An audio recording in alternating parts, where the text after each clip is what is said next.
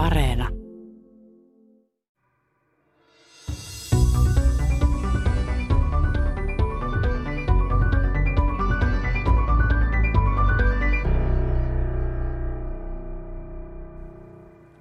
Tässä Tiede Ykkösessä tarkastellaan yhtä ihmiselämän kannalta aivan olennaista ominaisuutta, josta tiedämme yllättävän vähän. Kyseessä on meidän toimintakyvyn perusedellytys, se, miten meistä tulee liikkuvia olentoja. Monilla eläimillä pystyyn nousu ja kävelemään, jopa juoksemaan oppiminen, tapahtuvat ensimmäisten tuntien, päivien tai viikkojen sisällä, mutta ihminen syntyy aivan avuttomana ja pysyy sellaisena pitkään. Meillä on kuitenkin yhteneväisyyksiä jopa kanojen kehityksen kanssa. Tipu liikkuu kananmunan sisällä samalla tavalla kuin vauva kohdussa tai ennenaikaisesti syntynyt lapsi keskolassa. Tämän jo monta vuosikymmentä vanhan havainnon jalanjäljillä liikkuu fysiologian professori Samsa Vanhatalo Helsingin yliopistosta. Hän on myös kliinisen fysiologian erikoislääkäri HUSissa. Samsa Vanhatalon intohimo on selvittää, miten vauva oppii liikkumaan luontaisesti ja miten liikkumista voisi tutkia luonnollisessa ympäristössä. Me opitaan aivojen varhaisesta kehittymisestä kaikista parhaiten niin, että, että seurataan sen kuin lapsen omaa toimintaa. Puhutaan spontaanitoiminnasta. Ja se, se käytännössä mullisti sen ajatuksen. Se on edelleen mullistava ajatus myös tieteellisesti. Että kyllä aivot tietää, mitä ne haluaa tehdä. Että meidän tehtävä on oppia ymmärtämään sitä kieltä. Ja tässä niin taustalla on se se niin iso, iso ajattelu, että, että pieni lapsi on kuin luonnostaan aktiivinen ja, ja utelias. Ja lapsi haluaa nähdä ympäristöä ja tutustua paikkoihin. Jos lapsi ei pääse liikkeelle, niin, niin se kaikki jää kokematta. Lapsi on kuin pieni löytöretkeilijä, joka oppii ympäristöstään koko ajan uutta. Mutta jos vauva ei pysty liikkumaan ja pääse seikkailemaan, moni asia jää kokematta – mitä paremmin luontainen liikkuminen opitaan ymmärtämään, sitä paremmin opitaan ymmärtämään, mitä kaikkea liike merkitsee lapselle ja sitä monipuolisempiin tutkimuskysymyksiin päästään käsiksi. Sampsa Vanhatalo haluaa tutkimuksissaan selvittää myös, miten lapsen liikunnallinen kehitys sitoutuu siihen, miten lapsen muu henkinen kehitys etenee. Jos me toivottavasti pystytään näyttämään, että siinä on selkeä yhteys, niin se, se tukee kuin kaikkialla maailmassa sitä, että siihen motoriseen kehitykseen kannattaa panostaa. Ei, ei pelkästään näitä Baby Einstein-videoita tai, tai leluja, joilla yritetään ikään kuin vain sitä kognitiivista puolta stimuloida, vaan, vaan lapsen, lapsen pitää pyrkiä tukemaan sitä semmoista sisäsyntystä seikkailua. Samsa Vanhatalo on yksi niistä tutkijoista, jotka ovat kehittäneet uuden tavan selvittää vauvojen liikkumista. Tavoitteena on siis saada selville ensin se, miten vauva oppii esimerkiksi konttaamaan tai kävelemään normaalisti. Ja kun normaali kehitys on saatu selville, voidaan paremmin auttaa niitä vauvoja, joilla kaikki ei mene odotetusti. Kehitystyössä on keskeisesti mukana myös lasten neurologian professori Leena Haataja HUS-lasten neurologiasta. Hän on kansainvälisesti tunnettu vastasyntyneiden ja pikkulasten neurologisten arviointimenetelmien kehittäjä ja siis uranuurtaja lapsen kehityksen arvioinnissa. Nyt hän on mukana hankkeessa, jossa nykytekniikka valjastetaan tähän tehtävään. Kyseessä on eräänlainen älypotkupuku, jonka tiimoilta puhumme tänään lapsen liikkumisesta ja sen merkityksestä. Minä olen Pirjo Koskinen. Tervetuloa mukaan.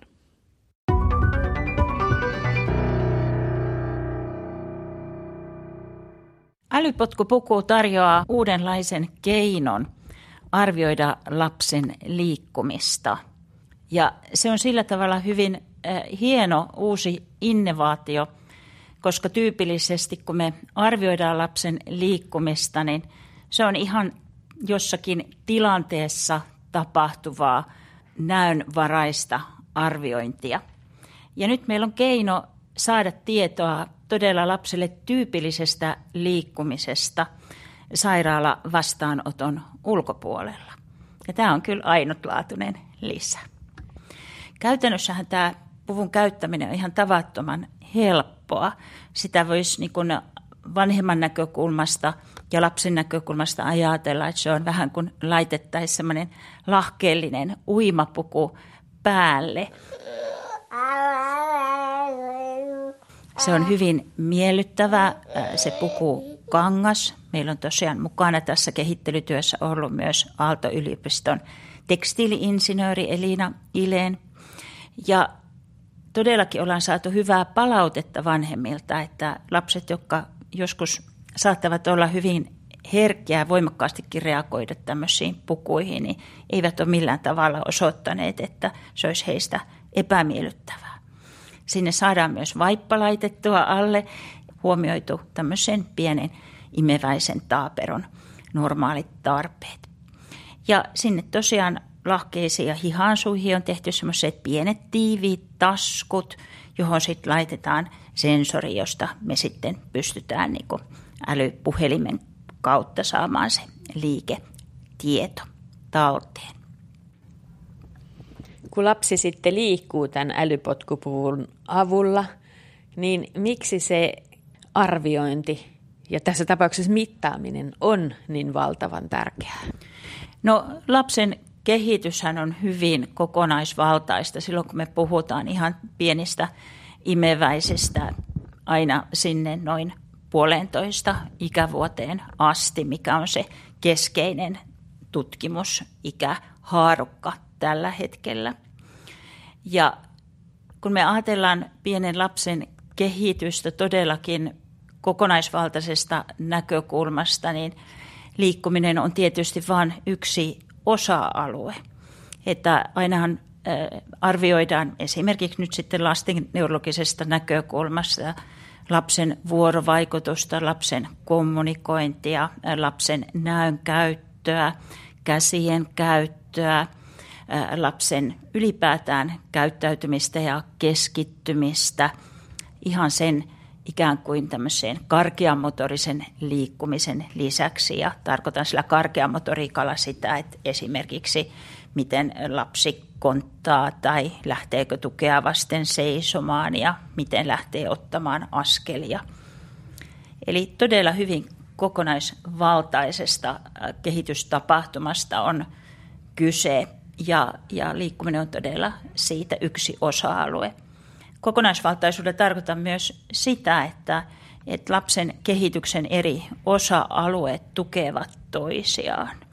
Että oikeastaan vaikka nyt käytännössä silloin, kun lapsia lasten neurologi arvioi, niin arvioidaan ihan käytännön syystä osa aluettaan, mitä tuossa äsken kuvasin. Samsa Vanhatalo jatkaa. No, tässä on taustalla semmoinen, semmoinen kuin iso kuva, että niin kuin ensinnäkin ollaan niin kuin hyvin laajasti maailmalla sitä mieltä, että, että pienten lasten neurologisen kehityksen kannattaa panostaa ja on, on syytä tunnistaa ne lapset, jotka tarvitsevat tukea ja vastaavasti vielä suurempi joukko on niitä lapsia, joista vähän ollaan huolissaan, mutta niitä ei, ne silti pärjää lopulta ihan hyvin. Ja näiden lasten tunnistaminen ja seuraaminen olisi, olisi semmoinen kuin miljoonan dollarin kysymys noin vertauskuvallisesti. Ja, ja sitten jos katsoo, mitä maailmalla on tehty viimeisen parin 30 vuoden aikana, niin on, on hyvin paljon panostettu siihen, että, että ihan siinä vastasyntyneisyysvaiheessa tai muutaman kuukauden ikäisenä yritetään löytää semmoisia pieniä vinkkejä siitä, että onko asiat menossa hyvin vai huonosti. Ja toisella puolella sitten voidaan siellä parin vuoden, tai pari vuoden iässä tai myöhemmin voidaan katsoa, että miten se lapsi pärjää. Mutta, mutta maailmalla on ollut todella vähän keinoja – minkälaisia keinoja kun selvittää, että miten lapsi kehittyy siinä välillä. Eli, eli just siinä vaiheessa, kun lapsi lähtee itsenäisesti varsinaisesti liikkumaan. Käytännössä tarkoittaa sieltä jostain viiden kuukauden iästä sinne puolentoista kahteen vuoteen. Ja sen, e, e, siinä vaiheessa tällä hetkellä ollaan kaikkialla maailmassa ollaan käytetty tämmöistä niin virstanpylvästä tai milestone arviointia, eli äidiltä kysytään, että, tai isältä, että, että, että mihin, nouseeko lapsi esimerkiksi seisomaan ja onko oppinut vielä kävelemään ja pystyykö – pystyykö konttaamaan ja niin poispäin. Mutta niillä tavoilla ei, ei käytännössä pysty mittaamaan sitä lapsen kehitystä. Eli me ei esimerkiksi voida pyytää lasta kahden kuukauden päästä uudestaan ja sitten katsoa millään kuin numerisella tavalla, että onko lapsi kehittynyt sille välillä. Voidaan vaan nähdä, että onko lapsi oppinut jonkun tämmöisen uuden taidon. Ja nyt, nyt siis kaikkialta maailmasta on puuttunut tämmöinen mittaustapa. Ja niinpä me lähdettiin sitten miettimään kuin hyvin tyhjästä, että, että mikä voisi olla semmoinen niin fysikaalinen, eli tekninen tapa, jolla me saataisiin kiinni eh, siitä, siitä lapsen liikkumisesta.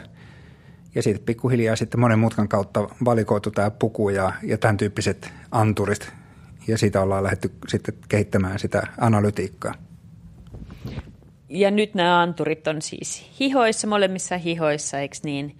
Ja lahkeissa, aivan lyhyissä lahkeissa, mutta se riittää jo, jotta saadaan sitä tietoa lapsen liikkumisesta tarpeeksi. Joo, joo sitäkin mietitte aluksi, että tarvitaanko niitä, niitä antureita mahdollisesti kymmeniä. Ja maailmalla on jonkun verran tehty tämmöisiä niin kuin high-tech sovelluksia, joissa voidaan pistää vaikka monta kymmentä pikkuanturia – mutta sitten sinne tulee semmoiset tekniset rajoitteet, että, että, että jos me pistetään esimerkiksi ranteisiin ja nilkkoihin antureita, niin se puku ei enää olekaan niin helposti puettavissa. Ja, ja sitten sit kaikki esimerkiksi tiedon siirto niistä kaikista antureista, niin se ei enää toimikaan sillä tarkkuudella, vaikka, vaikka niin helposti luulisi. Ja, ja tämä oli, oli, oli löydettävä semmoinen kompromissi, että se puku täytyy olla ihan aidosti lapsen käytettävissä. Pitää olla semmoinen puku, että, että vanhemmat pystyy sen pukemaan kotona ilman, että siellä on joku erikoishoitaja. Ja, ja sitten vielä niin, että se saadaan se tieto luotettavasti kerättyä. Ja sitten me tehtiin paljon erilaisia vertailuja. Kymmeniä tunteja mitattiin lasta puvulla ja videokuvista. Ja sitten katsottiin, että kuinka hyvin nämä, nämä algoritmit nämä tämmöiset kuin tekoälyalgoritmit, kuinka hyvin ne pystyy tunnistamaan näistä, näistä kyseisistä sen, eh, antureista näitä lapsen liikkeitä. Ja nyt sitten näytti, että siltä, että, että näistä mittauskohdista me saadaan selvitettyä se lapsen liikkeet yhtä tarkasti kuin, kun joku kokenut ihminen katsoisi videokuvasta. Ja ajateltiin, että se nyt on sitten paras, mihin tässä voidaan toivoa. Ja tosissaan nämä anturit, nämä on tällaisissa pienissä taskuissa, tarroilla – onko tässä tarrat tässä lahkeessa? Aukaistaan Joo, sen, se kun tuolla tarralle saadaan kun kiristettyä, kun osalla lapsista on vähän hoikemmat ja toisella vähän pulskemmat ja raajat, niin saadaan niin viritettyä sen lapselle sopivan kireeksi. Mutta sitten ne anturit työnnetään tuonne pieneen taskuun. Siellä on, on kuin nepparit, jonka ne napsahtaa. Ja, naks vaan kuuluu. Joo, naks kuuluu. Ja sitten sit, kun jokaisessa nepparissa on anturit paikoillaan, niin sitten tuommoisella – tuommoisella niin puhelin, matkapuhelimella, jossa on tämmöinen niin erikoisohjelmisto, niin sillä käynnistetään nämä kaikki anturit. Ja sen jälkeen tämä puku laitetaan tämmöisen pienen tablettitaskuun ja lähetetään taksilla kotiin. Eli se puku on alkanut mittaamaan jo täällä labrassa ja sitten se mittaa koko sen illan. Vanhempia on pyydetty, että, että lapsi saisi mahdollisimman paljon leikkiä vapaasti kotona, jotta me saadaan, saadaan mittauksia sitä lapsen niin omasta liikehdinnästä. Ei siitä, kun lasta kannellaan ja työnnellään, vaan, vaan se, kun lapsi ihan oikeasti leikkii. Ja sitten seuraavana aamuna ne vanhemmat antaa sen, ottaa puvun pois ja antaa, antaa sen taksin vietäväksi takaisin sairaalaan. Dataa kertyy siis joka sekunnilta, jonka lapsi pitää älypotkupukua päällään. Ilman mittavaa panostusta tekoälyyn datan hyödyntäminen ei olisi mahdollista –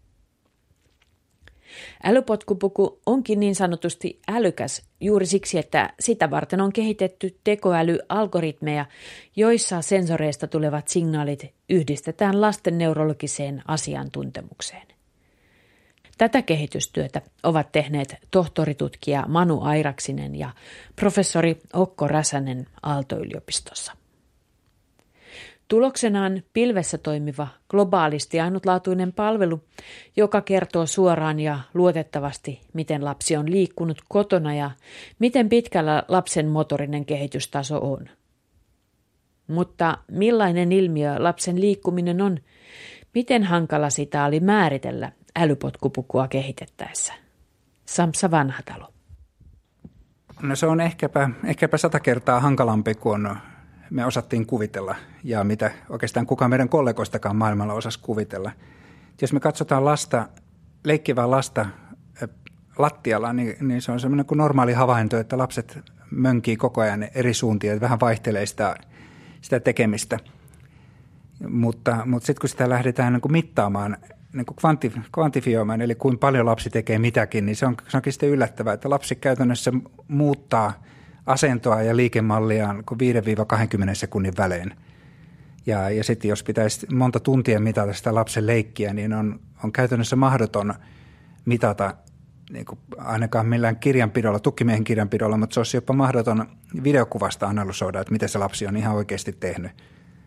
Ja se on ollut se niin yllättävä asia. Toinen, mikä siinä on, kun eri, oli meille erittäin hankala hahmottaa, on se, että et, et me, me tiedetään, miten isommat lapset tai aikuiset liikkuu, mitä on juoksu ja konttaus ja näin poispäin. Mutta tämmöinen pikkulapsi tekee niin kuin kaikkea siltä väliltä.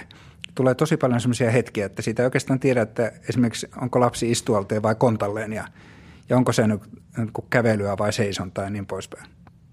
Pystyykö sitten konkretisoimaan, että miten siitä datasta nähdään, että okei, tässä menee kaikki niin kuin normaalin kehityksen mukaan ja, ja täällä saattaakin olla jotakin, mihin meidän kannattaa kiinnittää huomiota, niin mitä nämä tällaiset erot voisi olla? No tällä hetkellä me just yritetään siitä saada selvyyttä.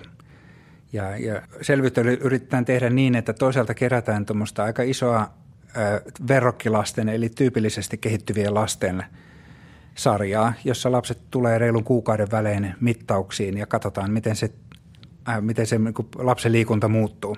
Ja siinä rinnalla mitataan lapsia, joilla on joku syy neurologisen kehitysseurantaan.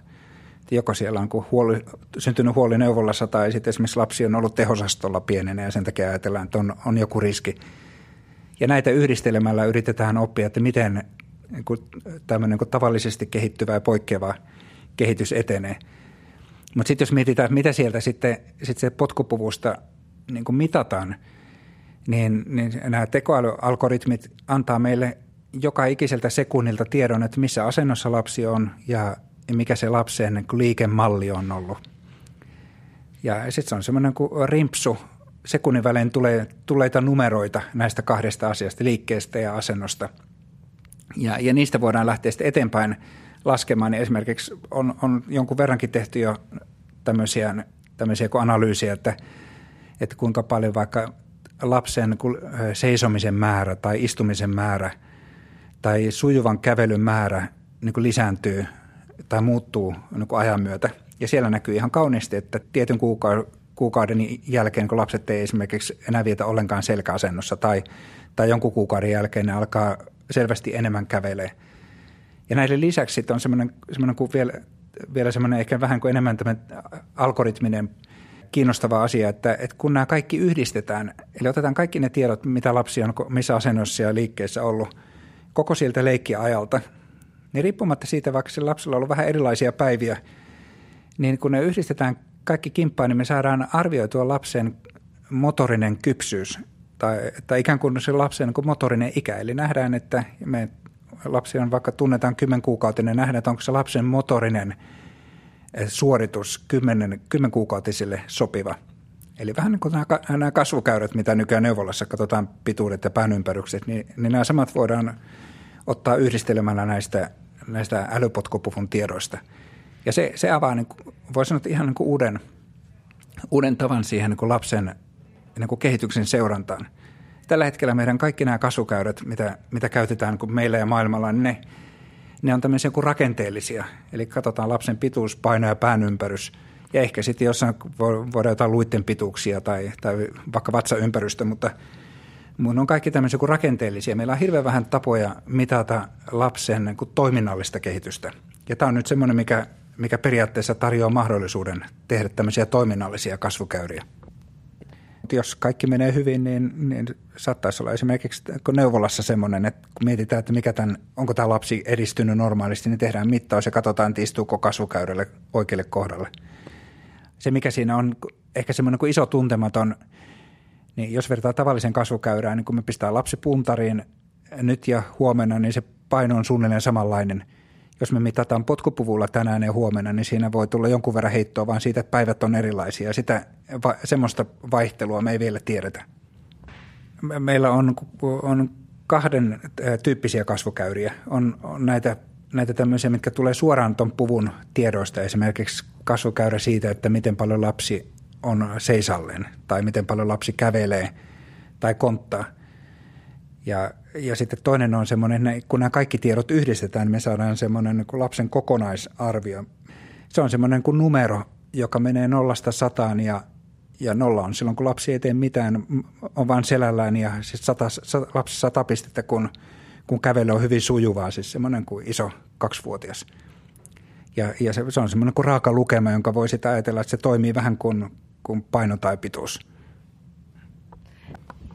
Luulisin, että sinussa se tutkijan sielu on aika innostunut näistä kaikista mahdollisuuksista. Niin, toivottavasti se myös näkyy. Eli olet. No, aika harvasta asiasta mä oon ollut näin innostunut. Et, ja sitä tämmöisenä tutkijana miettii aika usein, että, että kuinka käyttäisin aikani oikein ja, ja onko, onko nyt se, mitä nyt tehdään, niin onko tästä niin, niin kuin maksimaalinen hyöty tälle niin kuin yhteiskunnalle, mutta niin kuin vielä enemmän mä ajattelen, että ei vain Suomelle, vaan koko, koko maailman ihmiskunnalle. Ja, ja tällä hetkellä tuntuu, että tämä on yksi sellainen suunta, jossa saattaa olla, olla kuin isokin merkitys hyvin isoille väestöryhmille. Nyt jos niin kuin jatkaa sitä, että mitä ne hyödyt sitten voi olla, niin ihan tässä kotimaisessa, kotimaisessa yhteydessä, niin meillä on, on paljon niitä lapsia, joissa ollaan huolissaan, että miten tämä lapsi kehittyy. Jos me voidaan puvulla näyttää, että lapsi on kehittynyt ihan normaalisti, vaikka joltain kantalta, kantilta olisikin tullut huolta, niin se, se, se helpottaa tosi paljon. Se vähentää paljon turhia käyntejä – ja turhaa murhetta. Toiselta puolta meillä on paljon terapioita. Mä ajattelen esimerkiksi fysioterapia, jota tehdään valtavasti ja hyvä, hyvä, hyvillä perusteilla ympäri maailmaa. Mutta on ollut lähes mahdoton todistaa, että fysioterapia auttaa lapsia, johtuen siitä, että meillä ei ollut kunnollista mittaria sen lapsen kehitykselle. Ja tämä saattaa tarjota mahdollisuuden siihen ensimmäistä kertaa, että me voidaan yksittäisen lapsen kohdalla näyttää, että tämä terapia on auttanut. Ja se saattaa muuttaa koko sen terapioiden kehityksen. Ja sitten kun mennään tuonne kolmanteen maailmaan, maailmaan, jossa on ravitsemuskysymyksiä ja monta muuta tämmöistä sairautta, jotka on meille vieraita, niin siellä, siellä samalla lailla puuttuu tapoja, joilla me voitaisiin mitata näiden niin parempien hoitointerventioiden vaikutus. Esimerkiksi parempi ruoka, vaikka pähkinästä tehdään joku uusi ravitsemustuote, niin mistä me tiedetään, että se parantaa lasten tulevaisuutta, niin tälle potkupuvulle sitä voitaisiin ehkä mitata. Ja tässä niin taustalla on se, se niin iso, iso ajattelu, että, että pieni lapsi on kuin luonnostaan aktiivinen ja, ja utelias. Ja lapsi haluaa nähdä ympäristöä ja tutustua paikkoihin. Jos lapsi ei pääse liikkeelle, niin, niin se kaikki jää kokematta. Ja, ja sitä kautta, niin kuin, tämä on yksi meidän semmoinen ta- tieteellinen taustakysymys, että halutaan niin näyttää, näyttää mahdollisimman tarkkaan, että millä tavalla se lapsen varhainen liikunnallinen kehitys sitoutuu siihen, miten lapsen niin muu tämmöinen henkinen kehitys etenee. Ja kun me nä- jos me toivottavasti pystytään näyttämään, että siinä on selkeä yhteys, niin se, se tukee kaikkialla maailmassa sitä, että siihen motoriseen kehitykseen kannattaa panostaa. Ei, ei pelkästään näitä Baby Einstein-videoita tai, tai leluja, joilla yritetään ikään kuin vain sitä kognitiivista puolta stimuloida, vaan, vaan lapsen, lapsen pitää pyrkiä tukemaan sitä semmoista sisäsyntystä seikkailua. Voiko nyt jo sanoa, että liikunnallisten taitojen kehittymisellä tuetaan lapsen kaikkinaista oppimista? Voi. Joo, kyllä se on, se on ihan yksilitteinen. E, voi sanoa, että kysymys on niin tutkijan näkökulmasta sitten tämmöisistä niin yksityiskohdista. Mutta, mutta on, on niin päivänselvää, että jos mä ajattelen niin mä oon tehnyt vähän, kun vaan nuorena tehnyt tämmöistä lasten neurologian klinistä työtä, mutta se mitä on nähnyt muuta niin kuin siviilissä ja nyt tutkimustyön kautta, niin jos, jos lapsi on niin sanottu kilttilapsi, joka, joka istutetaan sitterissä aamusta iltaan, niin semmoinen lapsi on vanhemmille hirveän kiva, mutta eihän se siinä mitään voi oppia. Ja, ja sitten kun, kun lapsi pistetään makuulle ja siihen tuodaan leluja ympärille, niin kun, niin kun näkee, miten silmät, silmät syttyy ja se kun maailma ikään kuin käynnistyy siitä – niin kuin niillä on dramaattinen yhteys. Ja tämä, tämä niin yhteys näkyy erityisen vahvasti niillä lapsilla, joilla, joilla kun motorissa toiminnassa on niin hankaluuksia. Siis joku, joku alkusyy, minkä takia sen niin liikunta on ke, lähtenyt hitaasti kehittymään. Niin siellä, siellä pitää erityisen paljon panostaa siihen, että se ympäristö olisi, olisi mahdollisimman tukeva ja aktivoiva. Mutta se, se, ehkä enemmän mä ajattelen noissa, että semmoinen käsitys on kuin kvalitatiivinen – hyppy. Et, et meillä meillä niin lapsuudessa nämä eri vaiheet, niin ne ei, ne ei ole niin semmoisia suoraa jatkumaa, jolloin seuraava, seuraavat taidot olisi kaksi kertaa enemmän edelliset taidot, vaan ne, ne taidot muuttaa luonnettaan täysin.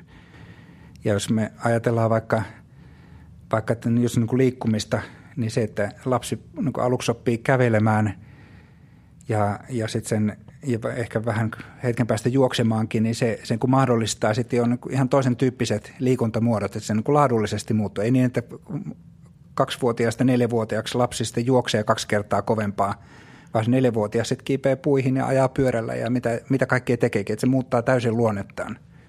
Ja sama, sama tapa, tapahtuu kaikilla aivotoiminnan alueilla.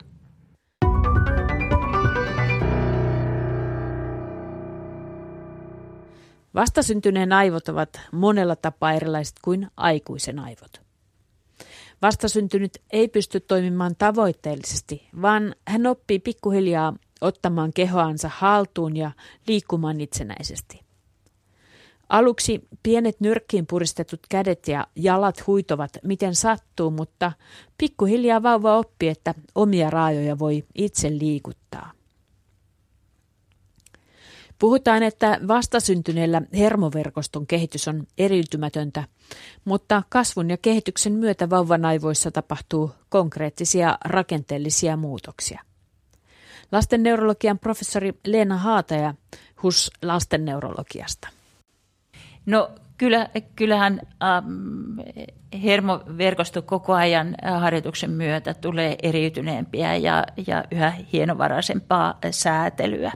Mutta kun puhutaan ihan vastasyntyneen äh, kehityksellisistä taidoista, niin ne on hyvin eriytymättömiä ja sitten vähitellen harjaantumisen myötä ne alkaa yhä enemmän eriytyä.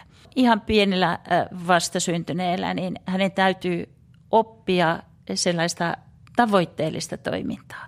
Että, että hänen pitää harjoittaa esimerkiksi sitä, miten hän tarttuu vaikkapa hänelle tarjottuun leluun, jos otetaan tämmöinen yksinkertainen esimerkki, että hänen, hänen pitää ensin oppia se, että, että kuinka pitää se asento jollakin tavalla siinä vaikkapa leikkimaton päällä niin vakaana, että pystyy nostamaan käden ylös siitä alustasta ja sitten vielä näkee sen pienen helistimen siinä lähellä ja sitten vielä pystyy tarttumaan siihen. Et, et se on kaikki niin kuin harjoituksen ja kypsymisen tulosta. Tarkoittaako se, että, että meidän vaikka käden liikkeitä hermottava aivojen osa ei ole vielä niin kuin kypsynyt, eriytynyt vai mitä se tarkoittaa? No kyllähän ne valmiudet meillä normaalisti on niihin käden toimintoihin ja niihin hermoyhteyksiin, mutta todella, että me pystytään niin kuin hyödyntämään niitä, niin se vaatii kyllä sitä harjoitusta. Aivoissa on eri asioihin erikoistuneita alueita. Aikuisilla esimerkiksi liikkeestä ja tuntoaistista vastaavat eri aivojen alueet. Vastasyntyneillä nämä eivät ole vielä eriytyneet, vaan aivokuorella on yksi sensomotorinen alue. Lapsen kasvaessa alueet erilaistuvat omikseen ja se, miksi ja miten näin tapahtuu, on periaatteessa yhteistä sekä linnuilla, meillä että muilla nisäkkäillä. Lapsen sisäsyntyinen tarve liikkua ja seikkailla ympäristössä ei nimittäin ole vain ihmiselle ominainen piirre, vaan se löytyy melkein kaikilta eläimiltä. Ja liikuntakyvyn valtava merkitys näkyy siinä, miten samanlaista meidän kehitys on muiden nisäkkäiden ja jopa lintujen, esimerkiksi niiden alussa mainittujen tipujen kanssa. Niin tiput kuin me ihmiset kehitymme samalla periaatteella, samalla tuntupalautetta ympäristöstä. Eli kun tipu tai lapsi liikuttaa itseään, siipi tai käsi koskee munan kuorta tai kohdun seinämää ja antaa tuntopalautteen liikkeestä. Näin opimme tuntemaan kehon rajat ja liikkeen voiman ja sen, minne raajat yltävät. Liikettä ei tarvitse erikseen synnyttää, sillä sikiön aivoissa on mekanismi, joka aiheuttaa liikkeen spontaanisti. Meille tämä on tuttu termi vauvan potkut eli baby kicks, jotka äiti tuntee sisällään. Tuntoaistimus seuraa siitä, että jalka, käsi tai mikä tahansa ruumiin osa koskee kohdun seinämää tai sitä munankuorta, ja tässä on ensimmäinen askel tietoiseen liikkumiseen. Aivojen liike, tunto ja jopa kipujärjestelmien täytyy nimittäin oppia kehon kartta, ja nämä kolme järjestelmää tarvitaan sen oppimiseen. Vasta sitten, kun aivoilla on hyvin tarkka kuva siitä, missä mikäkin kehon osa sijaitsee, lapsi pystyy tekemään tavoitteellista aivokuoren ohjaamaa toimintaa. Aivot siis opettavat itseään spontaanin liikehdinnän avulla. Samsa Vanhatalo. Ihan tuommoisen pikkuvauvojen kohdalla tiedetään, tiedetään niin kivun ja kosketuksen, siis kahden eri tunto, tuntotavan kuin kehittymisestä. Että ne, niin kuin ihan pikkukeskosella niin kipu ja kosketustunto kun menee kaikki yhdessä. Ja sitten pikkuhiljaa lapsi alkaa oppimaan, että ensin täytyy rakentaa lapsen päähän kartta, kipukartta ja kosketuskartta – erikseen, tai se yhtä aikaa, ja pikkuhiljaa ne lähdetään eriyttämään niin, että kun tulee kipuärsyke, niin vaan se kipukartta aktivoituu ja vastaavasti kosketuksesta vaan kosketuskartta, mutta pieni, pieni lapsi ei pysty erottamaan niitä. Ja, ja samalla tavalla niin kuin, niin kuin liike ja, ja kosketus ja tuntoaisti, ne, ne kulkee aluksi ihan käsikädessä ja puhutaan semmoista kuin sensomotorinen aivokuori – joka aikuisilla meillä on sensorinen ja motorinen aivokuori, mutta pienellä lapsella on se sensomotorinen, koska ne menee niin vahvasti käsikädessä. Ja se on, on niin ihan kehityksen kannalta ihan kuin välttämätön. Se on kuin todella, voisi sanoa, kuin nerokas, nykykieltä käyttäen, niin kuin nerokas tapa rakentaa aivot. Se, että, että käytetään useita eri asioita rinnakkain aluksi tukemaan toinen toisiaan. Esimerkiksi tässä sensorissa ja motorisessa, että kun, kun, kun lapsi liikkuu tuolla ympärinsä, niin – vuoroin tulee motorista tie, tietoa vuoron sensorista ja molempien avulla rakennetaan sitä karttaa, kehon karttaa päähän.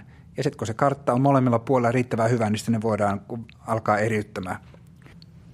Mutta siis lapsen aivokuori siis on vielä hyvin erilainen kuin aikuisen aivokuori. Ja tämä on yksi keskeinen asia kehityksessä ymmärtää.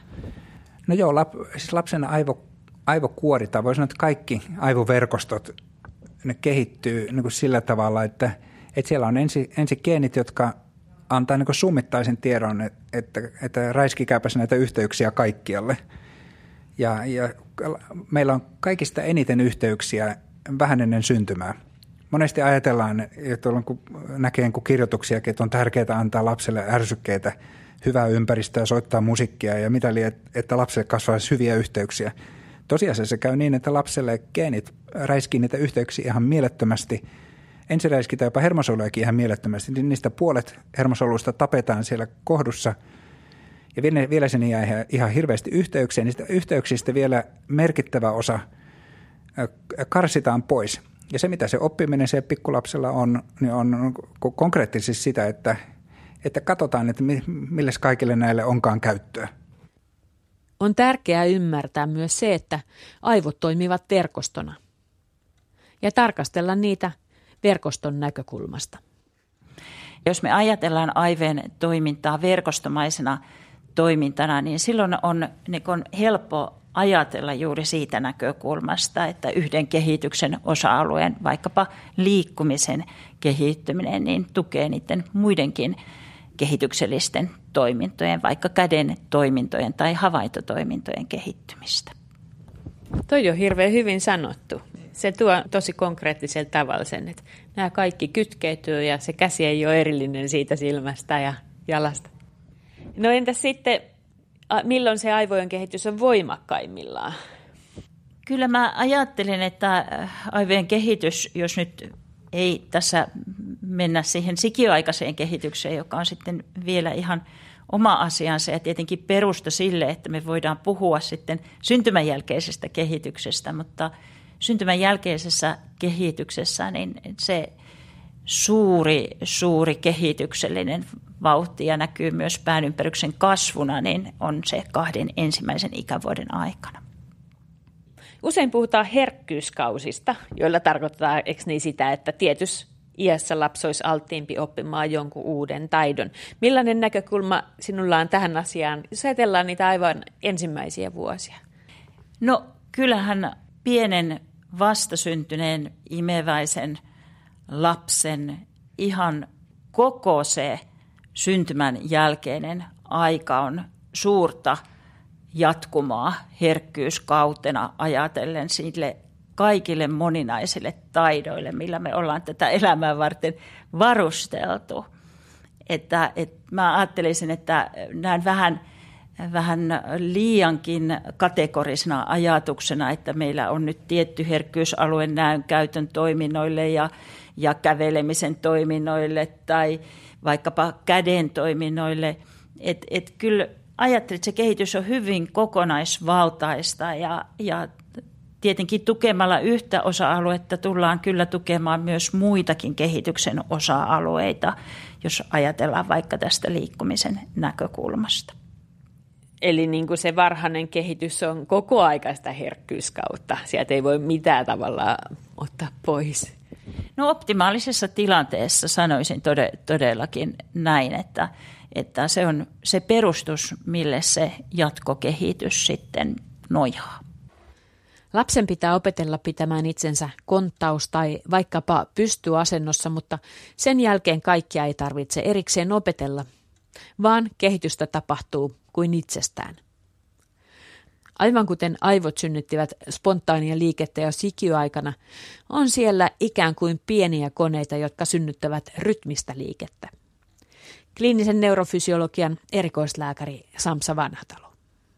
Meillä on ihmisinäkin, vaikka me ollaan erilaisia kuin monet muut eläimet, niin meillä on tämmöisiä kuin sisäsyntyisiä malleja.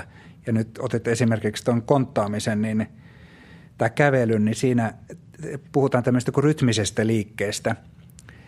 Ja, ja me tiedetään hyvin monista muista eläinlajeista, kissoilta ja, ja, ja jyrsijöiltä, että, että niillä on tämmöisiä niin kuin puhutaan kuin central pattern generator, eli tämmöisiä niin kuin aivoissa olevia liikegeneraattoreita, semmoisia niin kuin, ikään kuin koneita, jotka tuottaa sitä rytmistä liikettä ilman, että sitä tarvii opetella. Ja vaikka tämmöinen eläin, vaikka siltä katkaistaisi kaula poikki, niin se tuottaa sitä kävelyä niin, niin kauan, että niin kuin, niin kuin veret ja happi loppuu. Mut, ja samanlaiset meillä on niin kuin ihmisilläkin siellä pohjalla. Ja sen takia kaikkia niitä liikkeitä ei tarvitse opetella niin kuin kantapäin kautta kaatumalla – mutta sitten jos mietitään, minkälaisia määriä on, tarvitaan, niin sitten jonkun tämmöisen niin ihan aidon ihmispesifin taidon oppimiseen, niin varmaan on tuhansia askeleita, että se alkaa pikkuhiljaa tulemaan. Eikä me sitten lopulta, meille tulee niin se raja, että me, mistä me tiedetään, että koska kävely on vaikka riittävän opittua. Että pystytäänkö me esimerkiksi, ollaanko me jo kypsytty kävelijöinä. Et, ja se, se, on, se on nyt selvä kaikille, ketkä seuraa pikkulapsia, että kaksivuotiaan kävely näyttää erilaiselta kuin kymmenvuotiaan kävely – mutta miten sitä sitten lähdetään kun mittaamaan sitä kypsyyttä, niin se onkin vaikeampaa. Me tarkastellaan paljon lapsuutta ja vaikka liikunnallisten taitojen merkitystä siinä näkökulmasta, että lapsi saa sen mahdollisimman itsenäisen toimintakyvyn sitten aikuisena. Se on tosi mielekäs tapa tarkastella ja siellä varhaislapsuudessa luodaan ne perustuskivet, niin totta kai ne pitää huolehtia, että, ne on kunnossa, jotta kaikki on siellä tulevaisuudessa mahdollista. Mutta tämä ei ole läheskään ainut tapa tarkastella sitä lapsen liikkumista tai ylipäänsä lapsuuden merkitystä. Vai mitä sanot tähän? Kliinisen neurofysiologian erikoislääkäri Samsa Vanhatalo. Mulle oli hyvä herätys vuosia sitten erään erittäin tunnetun hollantilaistutkijan kommentti. Hän tuli, hän tuli kritisoimaan kun mä kutsuin jotain, jotain tämmöistä löydöstä, että tässä tämä että niin lapsen aivotoiminta on niin epäkypsää. Ja, ja siinä tilanteessa kysymyksessä tosiaan oli niin, että se kyseinen lapsi oli aivotoiminnaltaan poikkeava, mutta, mutta tämä, tämä niin herra sanoi, että, että muista, että se lapsi, lapsi ei ole epäkypsä, vaan lapsi on lapsi on niin poikkeava ikäisekseen tai normaali-ikäisekseen. Ja samalla lailla näissä näissä pikkukonttaavissa voidaan ajatella, että, että siinä vaiheessa kun lapsi lähtee konttaamaan, niin lapsi on silloin niin kuin juuri hyvän taitoinen siihen ikävaiheeseen. Ja hetkeä myöhemmin lapsi on juuri oikean taitoinen leikkiäkseen vaikka vesileikkiä tai sotkeakseen olohuonetta ja, ja vähän myöhemmin niin kuin riehuakseen kotona vanhempia vastaan, kun tullaan teini-ikään. Et, et jokaisessa niin kuin ikävaiheessa elämässä meillä on, on jotain taitoja – ja, ja jotain asioita, mitkä kuuluu siihen vaiheeseen. Ja, ja se niin kuin, oikeastaan se on niin semmoinen, mä ajattelisin, että meidän nyky, nykymaailman semmoinen niin perusongelma, että me, me niin kuin katsellaan, että, että kaikki ikävaiheet ikään kuin palvelee jotain tulevaisuutta. Ikään kuin olisi joku mystinen hetki, kun, kun sitten kaikki on kypsää. Ja, ja vaikka näitä pikkuvauvoja katsotaan, että, että miten ne niin konttaukset ja kävelyt palvelee sitä, kun lapsi on joskus iso. Mutta sitten sit meillä unohtuu se kysymys, että milloin se lapsi sitten on, tai ihminen on sitten niin kuin se, se valmis. Ja tässä vaiheessa, kun on 50 tullut täyteen, niin, niin kuin, mä nyt niin kuin, ehkä niin kuin ajattelin, että mä oon varmaan jo mennyt sen valmiin ohi, ja nyt tässä on alettu niin kuin majan purkajaiset. Mutta sitten taas monen tämmöisen niin kuin, nykypolitiikon näkökulmasta tässä on vielä niin monta kymmentä vuotta tätä lisää kasvua, mutta jos katsotaan ihmisen elämää, niin ei, ei me nyt 80 asti kasveta. Et meillä, meillä kun jokaisessa iässä on jotain, jotain toimintoja, jotka kuuluu siihen. Kuka tämä tutkija nyt oli? Ja tämä, tämä herra oli niin professori Heinz Brechtel, joka on, on tuolta 70-luvulta asti tutkinut tämmöisten pienten eläinten ja sen jälkeen pikkuvauvojen liikehdintää – ja voi sanoa, että hän on, hän on koko tämän, tämän niin tieteen alan luoja. Hän aikoinaan niin kuin, niin kuin vuosikausia seurasi tuommoisista niin munankuoreen tehdyistä ikkunoista, miten pienet kananpojat opettelee liikkumaan kananmunassa. Ja sen jälkeen hän meni keskosten tehosastolle ja huomasi, että oho, nämä, nämä ihmisen keskoslapset liikehtii ihan samalla tavalla kuin nämä pienet kananpojat. Ja sieltä syntyi se, se ajatus, ihan mullistava ajatus, että – että me opitaan aivojen varhaisesta kehittymisestä kaikista parhaiten niin, että, että seurataan sen kuin lapsen omaa toimintaa. Puhutaan spontaanitoiminnasta. Ja se, se käytännössä mullisti sen ajatuksen. Se on edelleen mullistava ajatus myös tieteellisesti, kun, kun me ollaan totuttu viimeinen, viimeinen puoli vuosisataa siihen, että, että tutkijat tietää, mitä temppuja lapsille tehdään. Vähän tämmöinen kuin Skinneriläinen ajatus aikoinaan, että, että annetaan jotain temppuja ja sitten katsotaan, mitä, mitä tapahtuu – ikään kuin tutkija tai lääkäri kontrolloi sen tilanteen. Mutta Hans Brechtel käänti tämän homman toisinpäin ja sanoi, että kyllä aivot tietää, mitä ne haluaa tehdä. Että meidän tehtävä on oppia ymmärtämään sitä kieltä. Ja itse asiassa tässä älypotkupuvussa on hyvin samanlainen ajattelu, että katsotaan, mitä se, mitä se lapsi tekee. Niin, just niin, että tämä älypotkupuku on niin suora jatkumo siitä, että Hans Brechtelin ikäkausi, mitä hän pystyi silloin ymmärtämään, selittämään, se rajoittui ihmisellä tuonne kolme neljän kuukauden ikään. Ja, ja nyt tässä on lähdetty sit siitä eteenpäin. Tietysti nykyään on tullut sitten nämä sensorit, uusi mittaustekniikka ja tekoälyt ja muut, jotka auttaa meitä siitä eteenpäin. Mutta ihan, ihan samalla jäljellä ollaan. No sitten, jos mennään vähän takaisin tähän tämmöiseen konkretiaan ja mua on ainakin kiehtonut aina se ajatus, kun on puhuttu, että, että – lapsi nousee vaikka 100 000 kertaa tai yrittää nousta pystyy ennen kuin se oppii kävelemään. Tai mikä määrä se nyt ikinä onkaan, että kuinka monta kertaa kaadutaan ennen kuin opitaan kävelemään. Ja tätä on pidetty tällaisena osoituksena sinnikkyyden merkityksestä. Mutta että mitä me tällä hetkellä oikeasti tiedetään tällaisista määristä ja mitä sitten saattaa olla, että tulevaisuudessa tiedetään? Nyt täytyy sanoa, että Mulla ei ole tarkkaa tietoa muusta kuin, että tuskin kenelläkään on tarkkaa tietoa, johtuen siitä, että, että noita lukumääriä on ollut mahdoton mitata.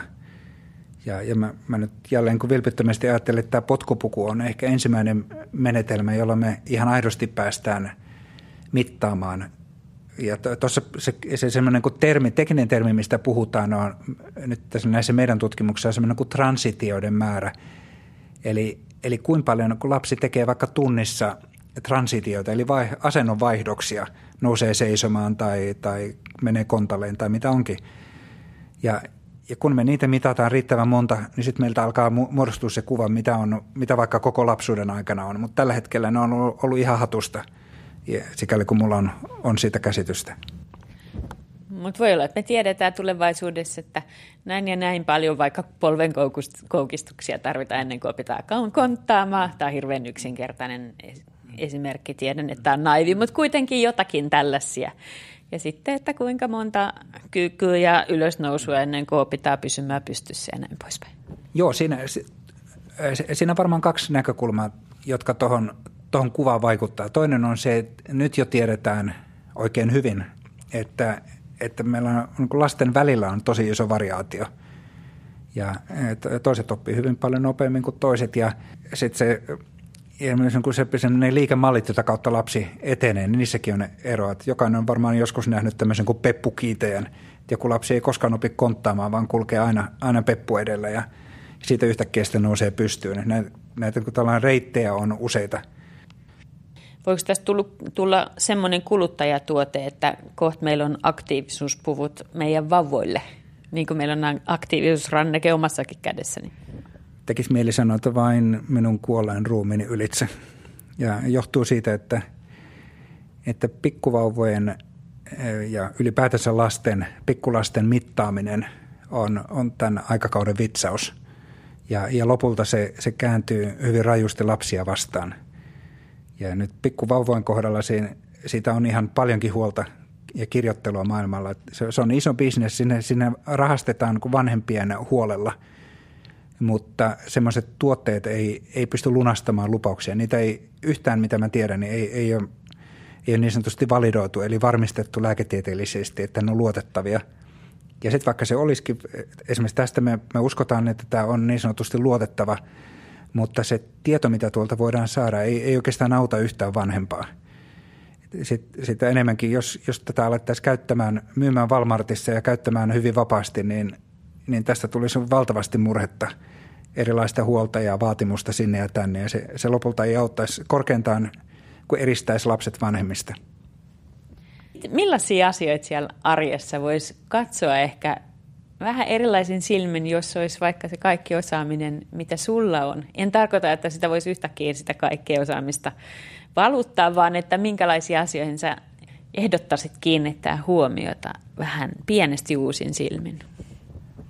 No mä oon ehkä ehkä vähän turhan, kun val, niin kapinallinen sanoksi, niin pienesti. Siinä on semmoinen, semmoinen iso juttu, että jos me osattaisiin olla lapselle läsnä, se ei, se ei maksa mitään, mutta se on, se on kaikista suurinta, mitä sille lapselle voi antaa. Ja kaikki, kaikki sen läsnäolon päälle tulevat asiat on, on sitten niitä pieniä hienosäätöjä. Ja nyt sitten mitä se läsnäolo tarkoittaa, niin se, se ei missään nimessä ole mitään osaoptimointia. Sitä näkee niin kuin ihan liian paljon nykyssä – kirja, osaoptimoinnilla tarkoitan sitä, että, että yritetään niin tämmöisiä pieniä yksityiskohtia niin hiulata ja, ja näkee tuolla keskustelupalsta täynnä sitä, että on, olisiko lapsen hyvä nukkua viisi, tuntia, viisi minuuttia enemmän vai vähemmän ja pitäisikö olla sitä vai tätä vitamiinia, minkä merkkistä korviketta ja, ja onko vihreät vai keltaiset pikkuhousut, niin, niin kuin tämmöistä keskustelua, kun se, se, mihin se lapsi on kehittynyt miljoonien vuosien aikana, on se, se semmoinen kuin luonnollinen – sisäsyntyinen kontakti sen aikuisen kanssa ja puhutaan kaikista ympärillä olevista aikuisista. Ja se on semmoinen, minkä mä näen niin tulevien lasten kannalta kaikista, voi sanoa, että vaikein kysymys, että millä me saadaan lapsi, saataisiin mahdollisimman luonnollinen konta, ihmiskontakti siihen lapsen ympärille. Ja kyllä sitten se äiti, kun äiti kuuntelee, mikä tuntuu hänestä hyvältä ja mikä näyttää lapselta, lapsesta hyvältä, riippumatta siitä, mitä palstoilla sanotaan tai mitä naapurin tati sanoo, niin kyllä se äitin, äitin sisältä sen biologia ohjaa, että mikä on, on sille lapselle hyvä. Ei se sen kummempaa tarvitse.